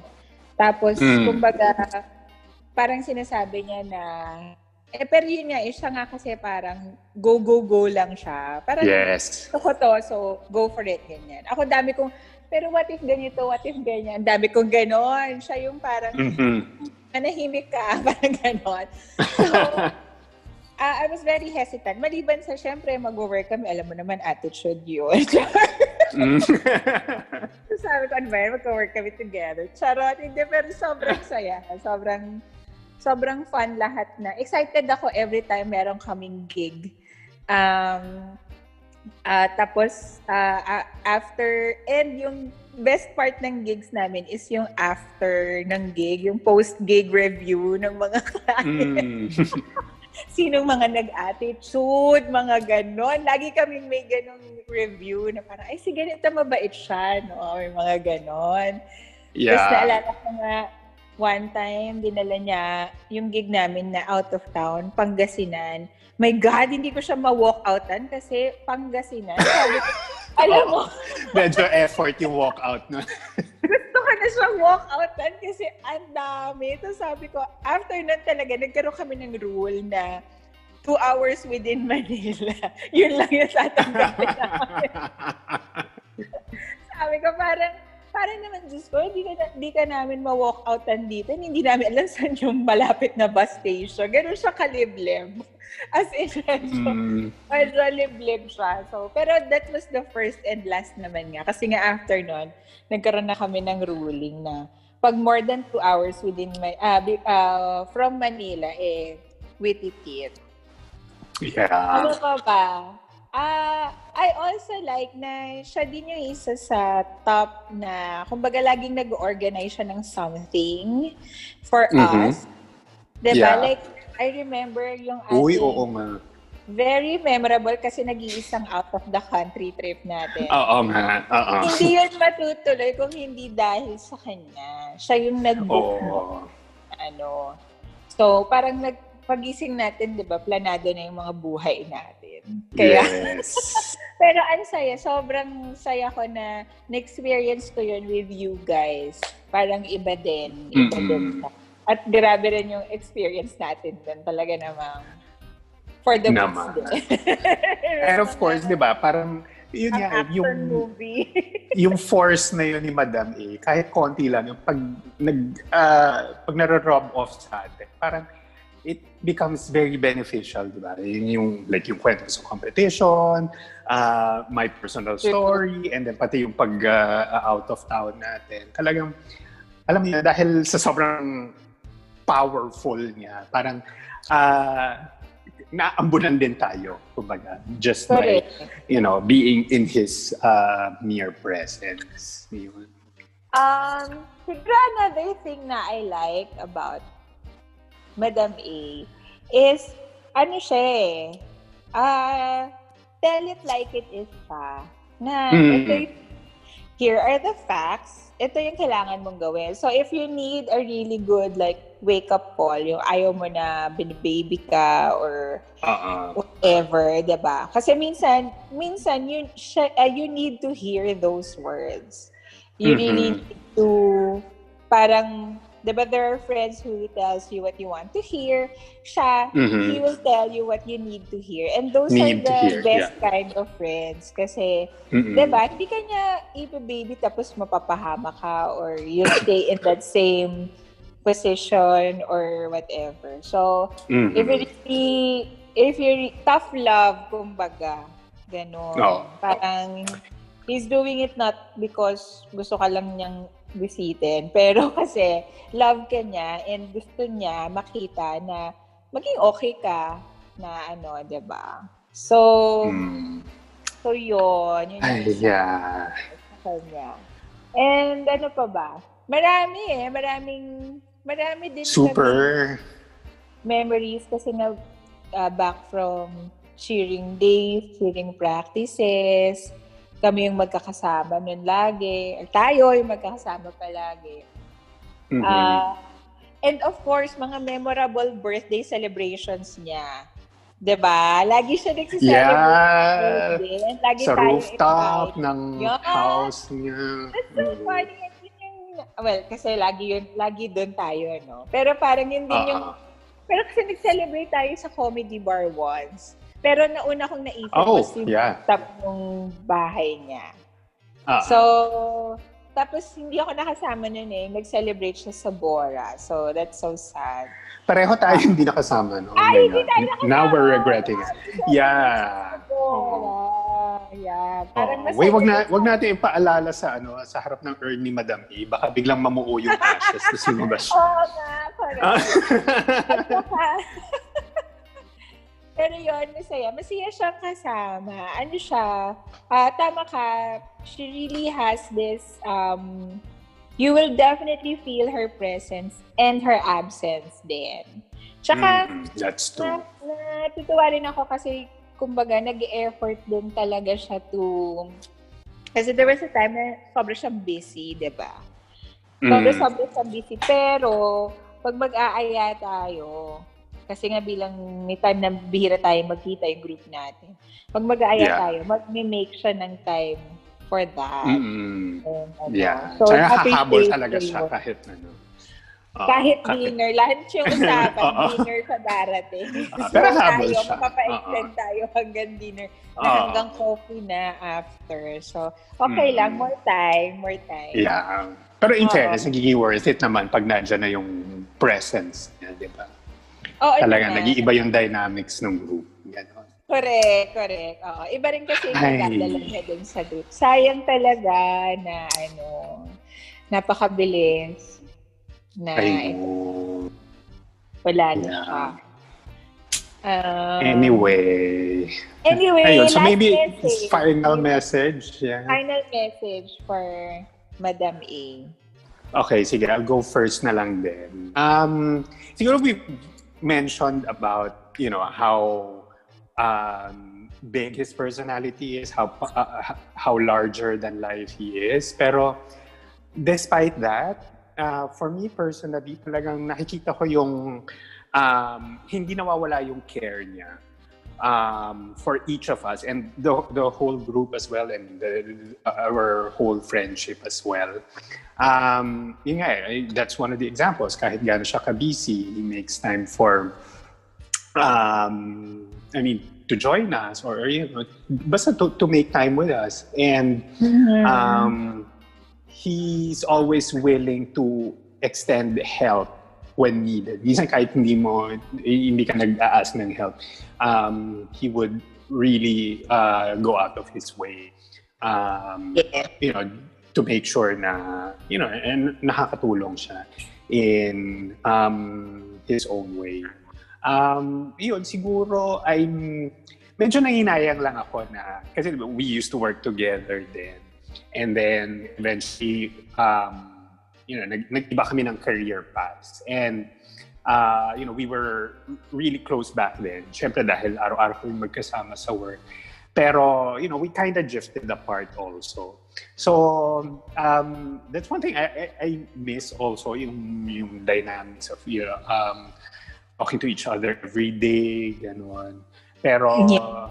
I think more than that, um, natutuwa din ako na despite not seeing each other or hearing from each other for a very long time. Alam mo yung pag nagkita ulit, parang isang pitek, balik sa, you know, when, when, Correct. when we left off. Yes. You know, parang walang na walang araw. Time. So, yeah, yeah. So, yun. I mean, thank you very much for the friendship, Madam A. Thank you sa lahat ng mga naidulot mo sa amin. Um, you know, it, to, to me personally, um, you're, you're a very, very big part of um, my coming out journey and who I am right now as a person. Uh, yun, hindi, hindi ko makakalimutan yun. I think uh, that will forever be uh, like uh, an utang um, to you. Mhm. Okay. Ako naman, Madam A, I'll always, always be thankful. Siyempre, sa lahat ng ng mga moments natin together. Kasi sa lahat naman halos nang naaalala ko, masaya siya. So, ah parang every time magkasama tayo, parang ah riot talaga. Parang basta masaya lang.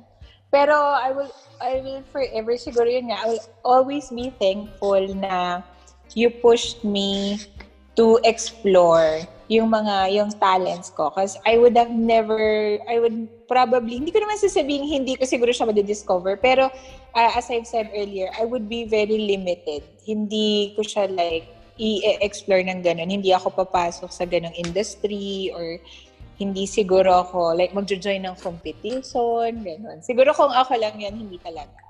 So I will always be thankful for that kasi ang dami kong natutunan dun sa competition na yon not just uh, about hairstyling or about makeup pero about uh, about me na parang I should be more as bold as her na dapat Mhm. medyo mas go-getter Gusto ko talaga yung magkaibang pronouns yung ginagamit natin. Oo. Oo nga. Minsan for him, ah, it na lang kaya. as bold as Madam. Na parang, I, I, I wish na I could be more like that. And siguro parang, ah, I think until ngayon naman, medyo striving ako na na gano'n, na i-push din yung sarili ko. Na, kumbaga, go, go, go, gano'n. So yun, I'll always be thankful for that. And syempre, thankful ako na na for all those wonderful moments we had together. Uh, I'm gonna miss yung, yun, yung mga birthday celebrations mo. I'm gonna miss you during our get-together.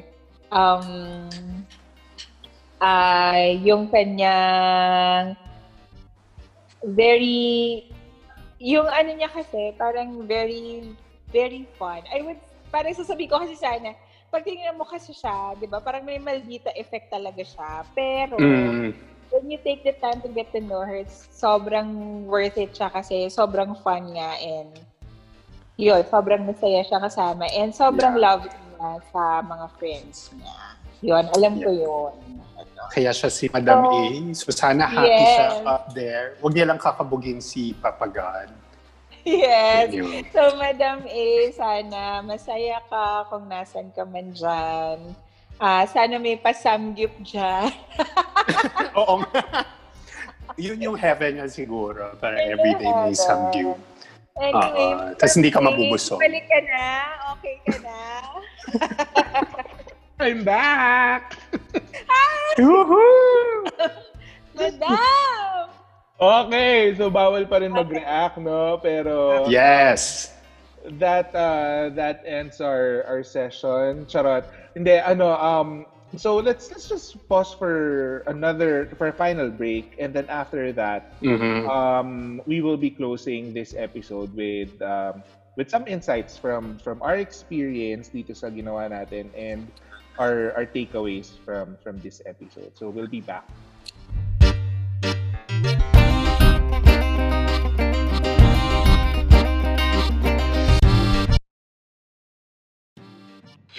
Listening to Baklita Under the Sun. Follow us or like us on our Facebook page and Instagram. Just search Baklita Under the Sun. You can also email us at podcast at baklita.com. We're available on Spotify, YouTube, Anchor, and iTunes. Baklita, tara na. Aura na.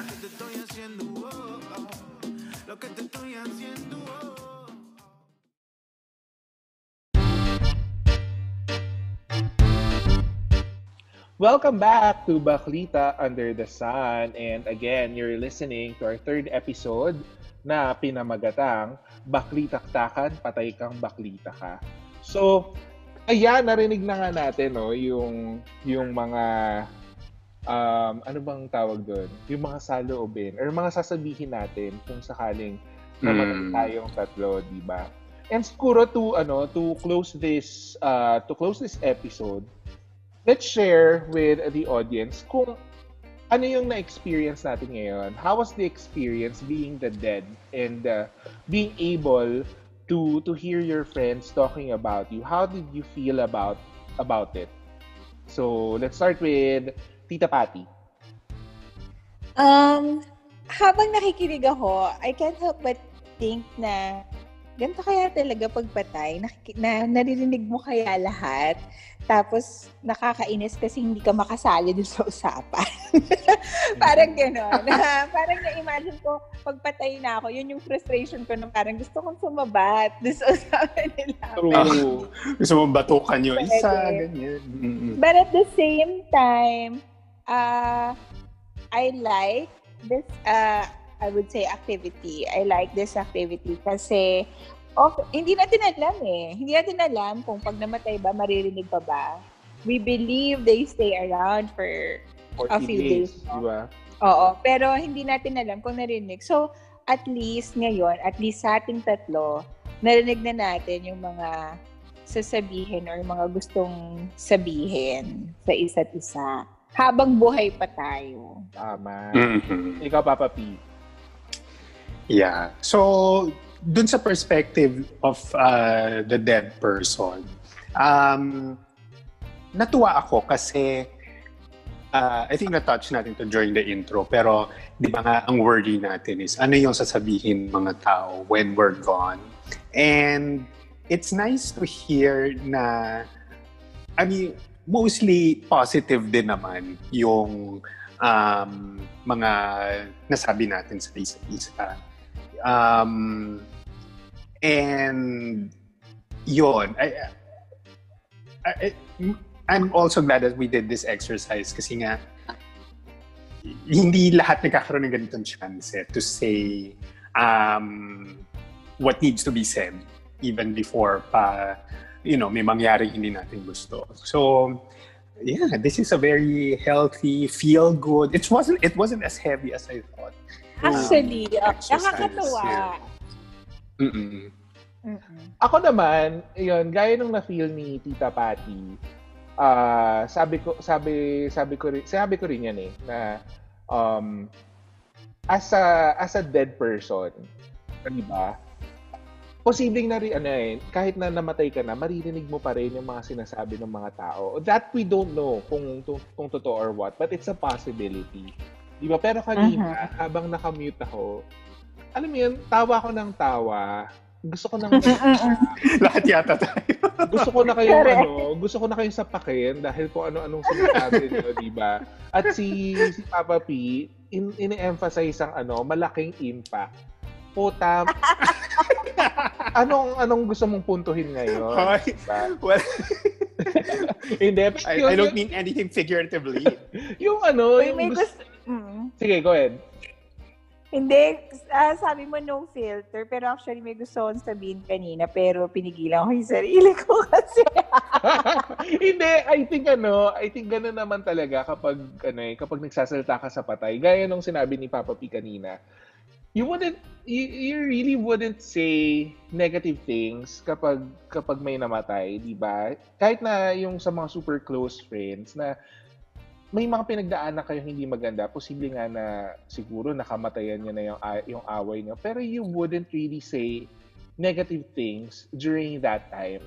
Kasi Yes. Mhm. It may sound a bit of a cliche, pero ang death is a celebration of life.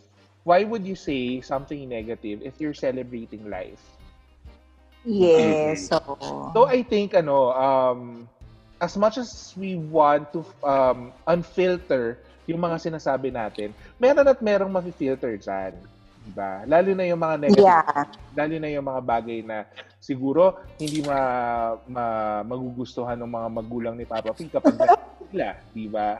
So, may mga may mga pangyayari before na na ayaw mo nang sabihin during the burol kasi it's something negative na alam mo yun, mabigat na nga yung pagkamatay ng tao. Dadagdagan mo pa ng bigat by mentioning the negative thing. So, I think kapag Pero I talaga think it's a good way to remember someone din. na Mm-mm. parang dead man as a negative. Actually, hindi naman negative yung sasabihin ko, pero baka may mga maungkat na ano. Actually, ito nga. Kani, yung kanina, dapat may finilter ka eh. Lalo na yung lugar kung saan natin ginawa yung keme. Di ba? Mamaya, marinig ng, marinig ng kliyente natin. Tapos sabihin, bakit? Anong problema? Di ba? Pero, Well, at least it's out there na. Oh. nakaraan na po yun. Tapos na po yun. Nap- Oo. napayaran nyo na kami. Okay na po. Pero nap- napagod kami. And from what I heard, maganda naman yung bayad sa inyo. so yun. Ano, kay- Mm-mm. Ano no? So, yun. Sasabihin ko sana, hindi kay Madam A maganda yung bayad sa amin, hindi. Charot! Grabe. Chas, chas lang po. Buhay ka na ulit, kaya pwede ka ng balahurain. So, gano'n, Hindi, kapag sasabi- buhay, alam mo- kapag buhay, bala, bala, ano, bala, Siyempre, Balahura, pagpatay, balahuraan. Ano, Pagpatay dapat nirerespeto, inoon na ganyan. Pag ano, Oh. hindi, pero for the sake of this episode, I'm gonna get this out there. Sasabihin ko dapat inyo. Sana, napatawad niya ako nung in-out ko siya dun sa crush niya. By accident. Okay. So, do you, alam niyo ba pareho kung ano yung sinasabi ko? Feeling ko, Sino alin? Okay. Alin? Ay, nako, Madam A. In-out, wait, wait. In-out mo siya.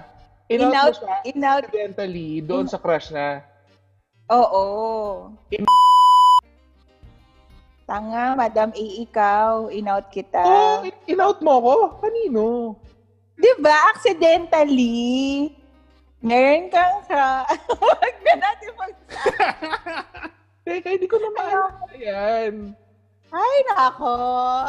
bigla mo yung maalala siguro mamaya pag ano, tulog ka. Oo, hindi ko maalala. Siguro that siya deserves- gamit, Ano? Tinetext ko siya. tinetext mo siya, gamit mo ibang number. Tapos, tapos, ay nako, ay nako, ay nako, tanga-tangahan, charot. Talaga ba? Siguro that deserves ano, another episode. Di Ay, ba? oh, sige. So yun, moving Feeling ko on. babawiin mo. Okay. Moving on. So, yun nga, di ba? Yun yung experience natin bilang mga namatay, di ba? So, ako siguro to end this, um, siguro yung takeaway ko dito is actually kanina ano eh, ito yung ito yung nagdala sa akin ng idea na to. Diba? Um, siguro ang takeaway ko dito is gaya nung sinasabi ng mga tao, wag mo nang hintayin na mawala ang isang mahalagang tao sa iyo bago mo sabihin yung mga gusto mong sabihin like yung mga positive things, yung mga memorable things, sabihin mo habang nabubuhay. Tell your loved ones how you love them kasi it might be too late later on for you to to say that, 'di ba? So habang Correct. nabubuhay yung habang nabubuhay yung mga mahal mo sa buhay, sabihin mo kung kung gaano mo sila kamahal, 'di ba? Kung gaano sila kaimportante sa iyo, kung ano yung naging impact nila sa iyo kasi as a person, it's also good to know kung ano yung naging impact mo sa buhay ng ibang tao. Kasi that will show you na yung buhay mo nagkaroon din ng purpose habang nabu- habang nandito ka sa mundo. Diba? Correct. Ako Yeah. siguro yun ang For yun ang me ko. naman, oh, for me, uh, I think yung isa ko pang reflection is, um, dito sa time na binigyan tayo to say things about each other, kulang na kulang pa. Uh, alam mo, syempre, ang daming ang dami pang gustong sabihin and, and, and daming memories na ah, masarap balikan. So, alam mo yun, um, it's uh, yeah, we always go back to it. It's a celebration of life. And I guess the takeaway there is, you know, um, huwag din natin i-take for granted, I mean, the things that we experience every day, pag magkakasama tayo or magkakausap or whatnot. Um, yeah, kasi yan yung mga bagay na babalikan din ng nating lahat when one of us uh, unfortunately goes away. Mm. Tama. Ikaw, tita, tita Patty, Ako yun, nagsabi na ako. yung takeaway mo, na ah, yung takeaway ko, ah, yung takeaway ko, siguro same lang naman din with you guys na, ano, yun, wag nating hintayin na, na wala na tayong chance para sabihin doon sa mga taong mahal natin yung mga gusto nating sabihin. Kasi yun nga, hindi naman natin malalaman kung maririnig pa ba nila yun, makakarating pa ba sa kanila yun, ah, on the other end or on, on the other side, parang ganon. So, ah kung may gusto kang sabihin, sabihin mo na ngayon. 'Di ba? Tama. Okay. So, ano, I think, ah, ang, ang ganda nitong activity na to. Um, yeah, gaya ng sinabi nga kanina, I think ni Papa P, um, it's, it wasn't as heavy as we thought it will be.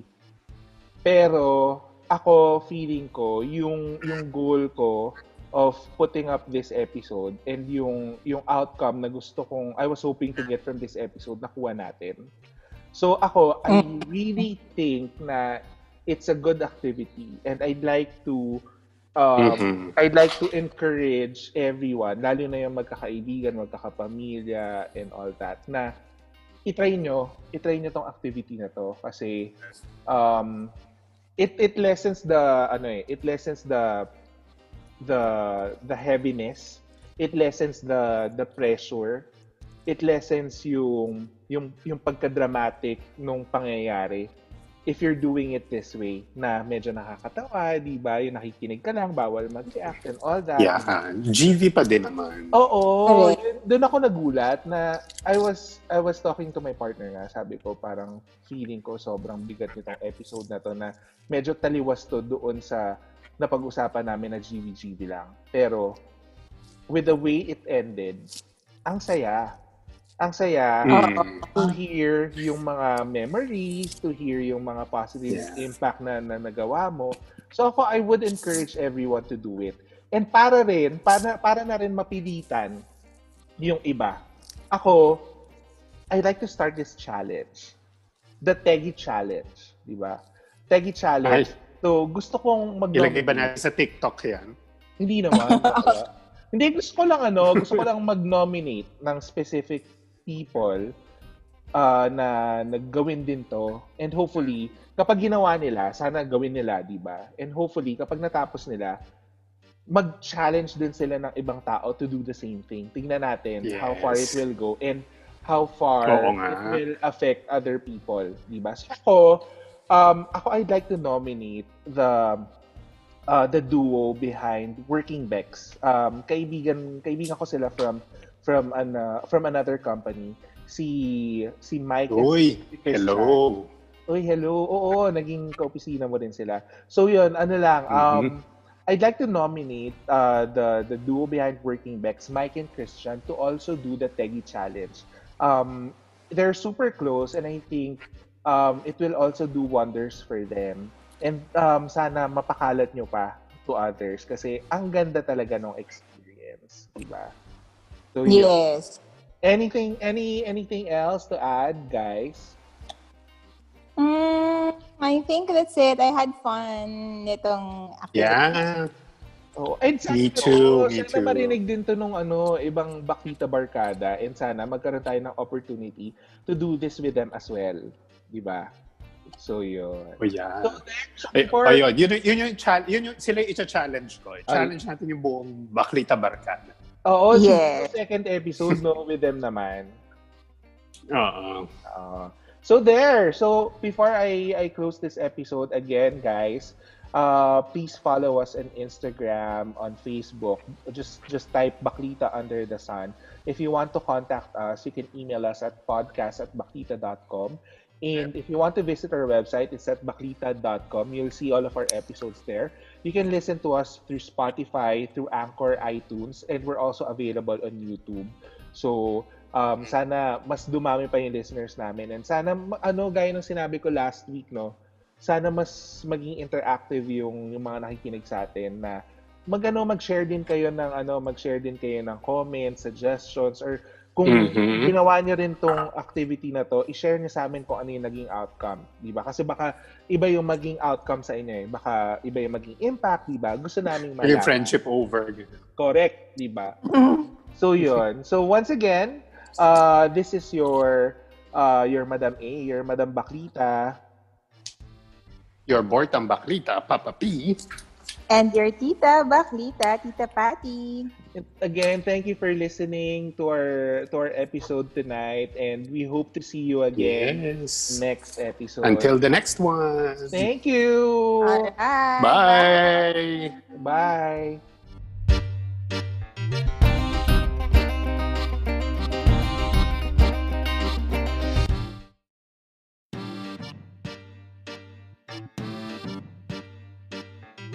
Thanks for listening to Baklita Under the Sun. Join us again on our next episode. Like our Facebook page to get updates on our upcoming episodes. See you soon.